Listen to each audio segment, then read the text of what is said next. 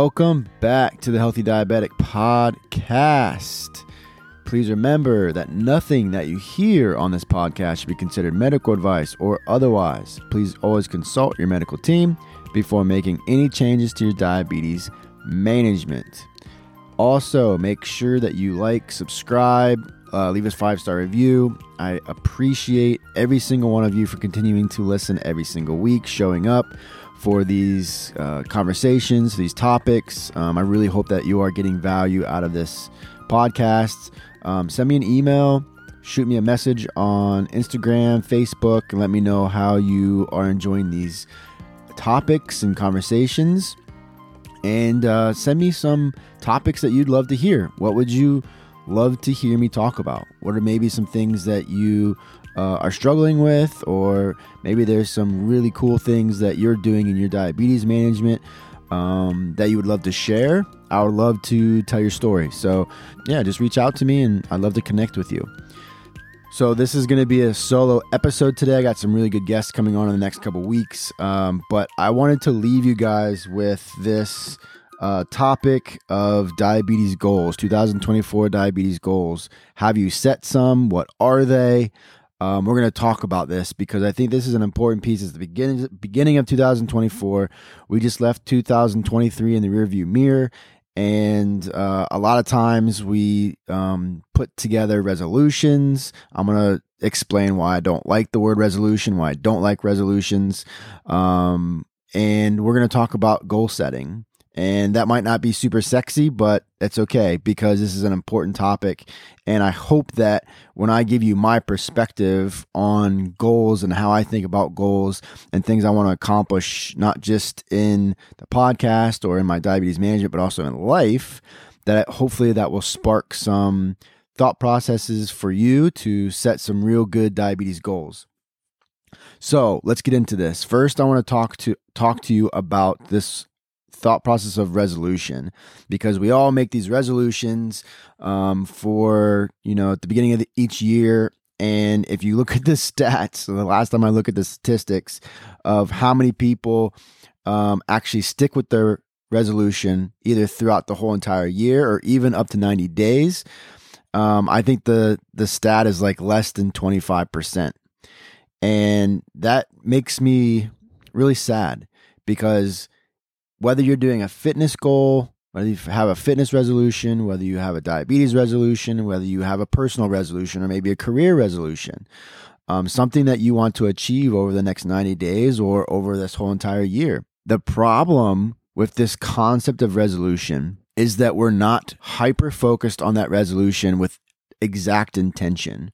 There's too much of a start and stop date. And I know you've you've probably listened to me talk about diets and how I don't like the word diet because it only has a start and stop date. This is no different, right? When you make a resolution or when you make a goal, yes, it's going to have a start and stop date no matter what the goal is because you're focused on one specific outcome for that specific goal.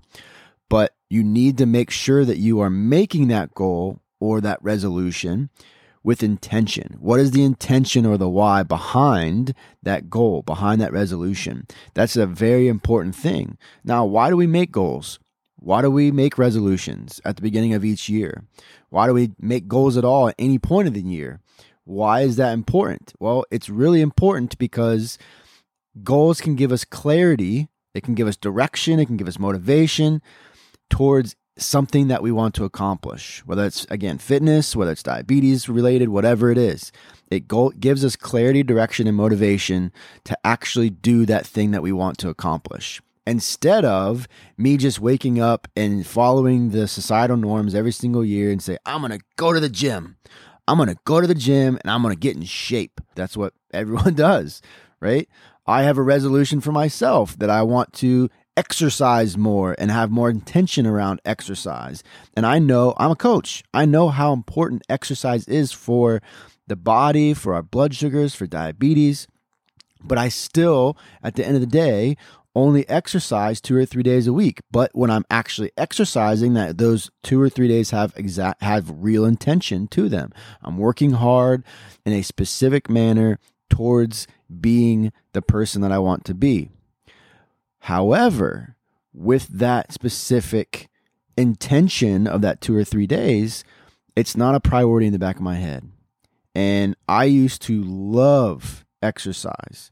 I used to be a three sport athlete in college where I would play football in the in the um, fall as a varsity sport, and then I'd play intramural sports all winter long, and I play intramural sports all spring.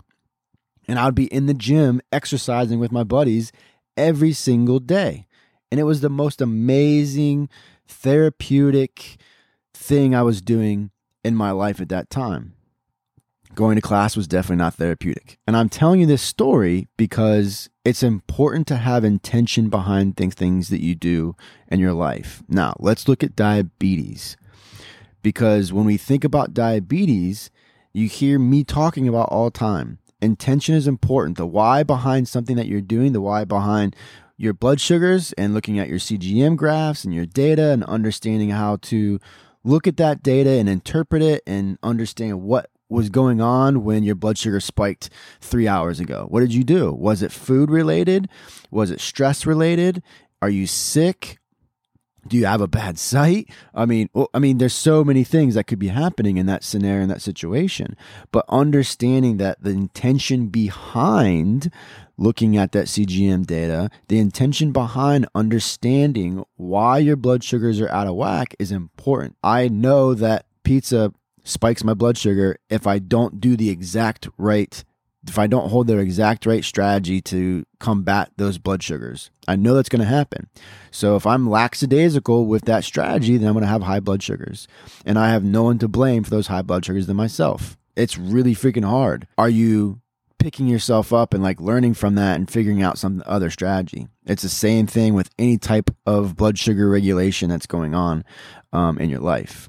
So, that's a big rant. But going back to this thought process of diabetes goals, what is your diabetes goal? And are you making that goal in, with intention? So when I sat down and looked at my 2024 diabetes goals, the first thing I thought about is probably the first thing, if you have done this exercise, that you thought about. And that's, I want to lower my A1C to under 6.0 because that's a that's a that's a good goal for me. That's a goal that I have for myself. But that's not where I should be starting. What are the what are the things that are going to help me in a positive way bring that down? Well, it's being more strategic and being and having more intention behind some of the things that I do every single day with my diabetes management. Just got through the holidays. I tell you that this holiday season was one of the uh, I don't want to say worst, but it was not great on my blood sugars. And it wasn't great on my blood sugars because I was so burnt out. I'm so burnt out with everything that's going on in my life. Not burnt out on diabetes, but I'm burnt I was burnt out on everything that's going on in my life. The podcast, being a dad, getting up at four o'clock, four thirty every single day, and going to the gym and training clients from five thirty a.m. till one p.m. and then leaving the gym and then doing work for my diabetes online coaching brand, and just it was just became a lot. So I decided that over the holidays I was going to just be lackadaisical, not lackadaisical with my management. I still was pre bolusing. I still was working uh, hard to continue to not have insulin or blood sugar spikes, but they happened. And they happened in ways that they haven't happened in a while.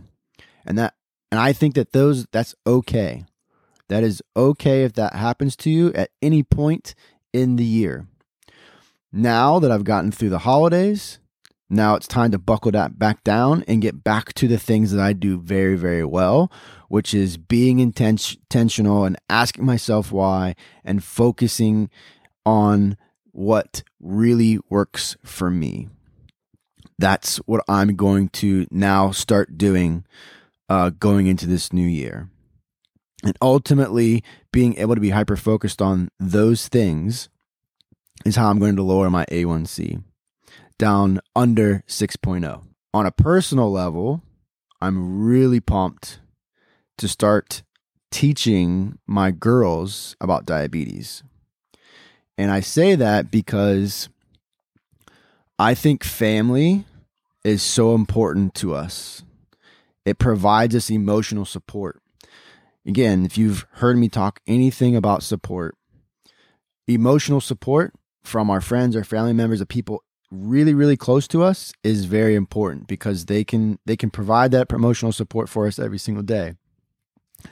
They don't provide the same support as the diabetes community does but they still provide a, a, a, big time support. And I'm excited to start teaching my daughters about diabetes. I'm excited for them to start taking part in my diabetes management and learning how I manage my diabetes. So if God forbid they ever diagnosed, we already have built the foundations for their education, their learning. Those are my big diabetes goals. The A1C is a byproduct of everything that you do day by day.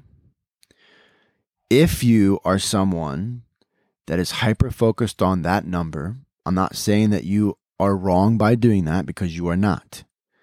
What I am saying, if you can learn to shift your thought process to being able to look at the things that you do every day, trends, whatever that might be, look at your CGM data. If you don't, if you're not on a CGM, get on one, please. Please get on one. I do not care which one you go on. There, I think there's three or four different types of continuous glucose monitors out there, um, but it doesn't matter to me because that data is very, very powerful, and it helps you develop the management style that you want. So much goes into that A1C number.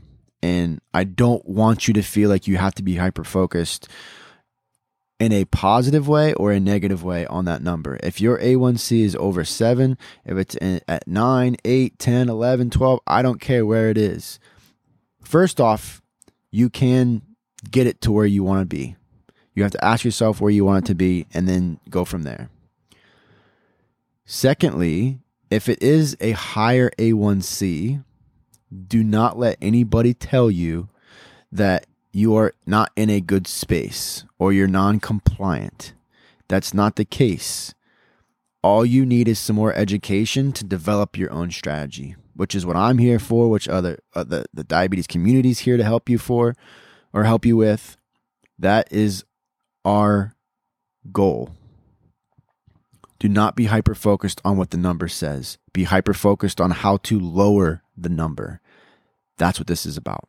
I hope this aligns with some of your thought processes. I hope this, hopefully, you can take this information and start thinking about what you want to accomplish in 2024.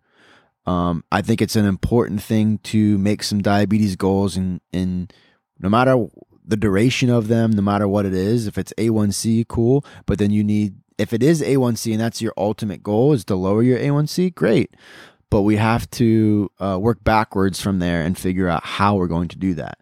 Because if you're A1, if you have a high A1C and you want to lower your A1C, the things that you're doing right now is, is, are getting in your way, or the things that you're doing right now need to be improved upon in terms of your your management style, because what you're doing right now is is probably not working. It might be, maybe you're on the right track right now, and your A1C is dropping already. That's great but if you're not, then we need to take a step back and figure what isn't working and how can we ultimately improve the things that aren't working.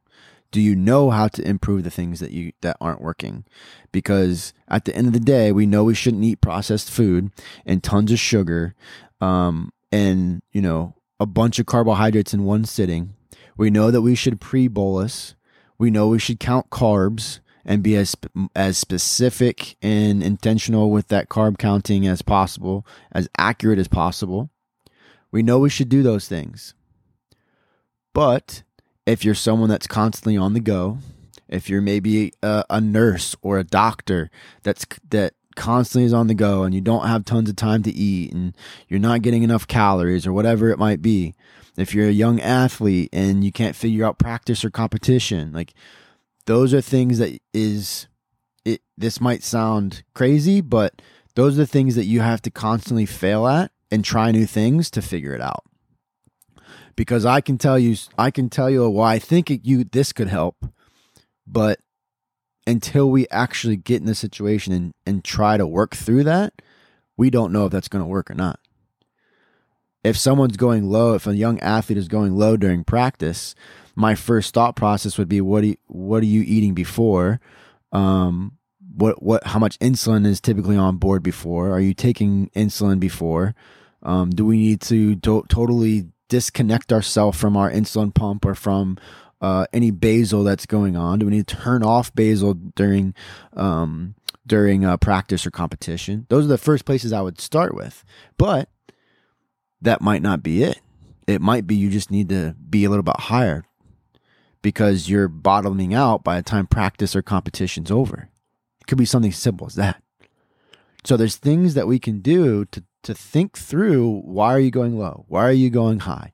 Why are you not constantly steady in your blood sugars? There's things that we can talk through, but unfortunately, I really believe that the more failures that we have, the more data that we have in front of us to learn, okay, well, that didn't work this time. So now I'm going to do try this. Oh, that actually worked. Cool. Let me try it next time. Oh, you know what? Next time it didn't work. That happens. So, constantly trying to evolve what we're doing is so important. And having goals helps with that evolution because we're ultimately working towards something instead of just living with diabetes. If you want to lower if you want to lower A1C, you know how to do it. You know how to do it.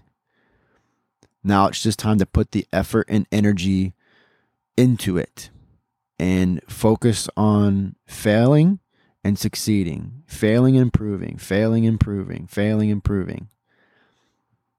That is ultimately how I figured this condition out. Now, you are in a great spot because you have people like myself, like the podcast, like other coaches, like other people in the diabetes community the medical system's getting better with being able to interpret data.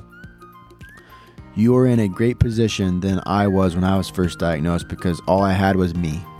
And you have all this this humongous community. You have this big freaking community, huge community to lean on. So lean on us. I hope this is really resonating with you. If you haven't had a chance, make sure you go back and watch uh, my uh, conversation, Diabetes Real Talk, with uh, my good um, colleague and friend Matt Vanavek from FTF Warrior. You can just go to my Instagram page. Um, it should be uh, Diabetes Real Talk episode 17, I believe, 17. Um, and uh, you know, hear what his words too on on what his the way he thinks about goals. You know, we had a really good conversation about on this topic. So go back, listen to that, uh, watch it, share it, share this episode with somebody. Um, thank you so much for listening, and I will see you next week.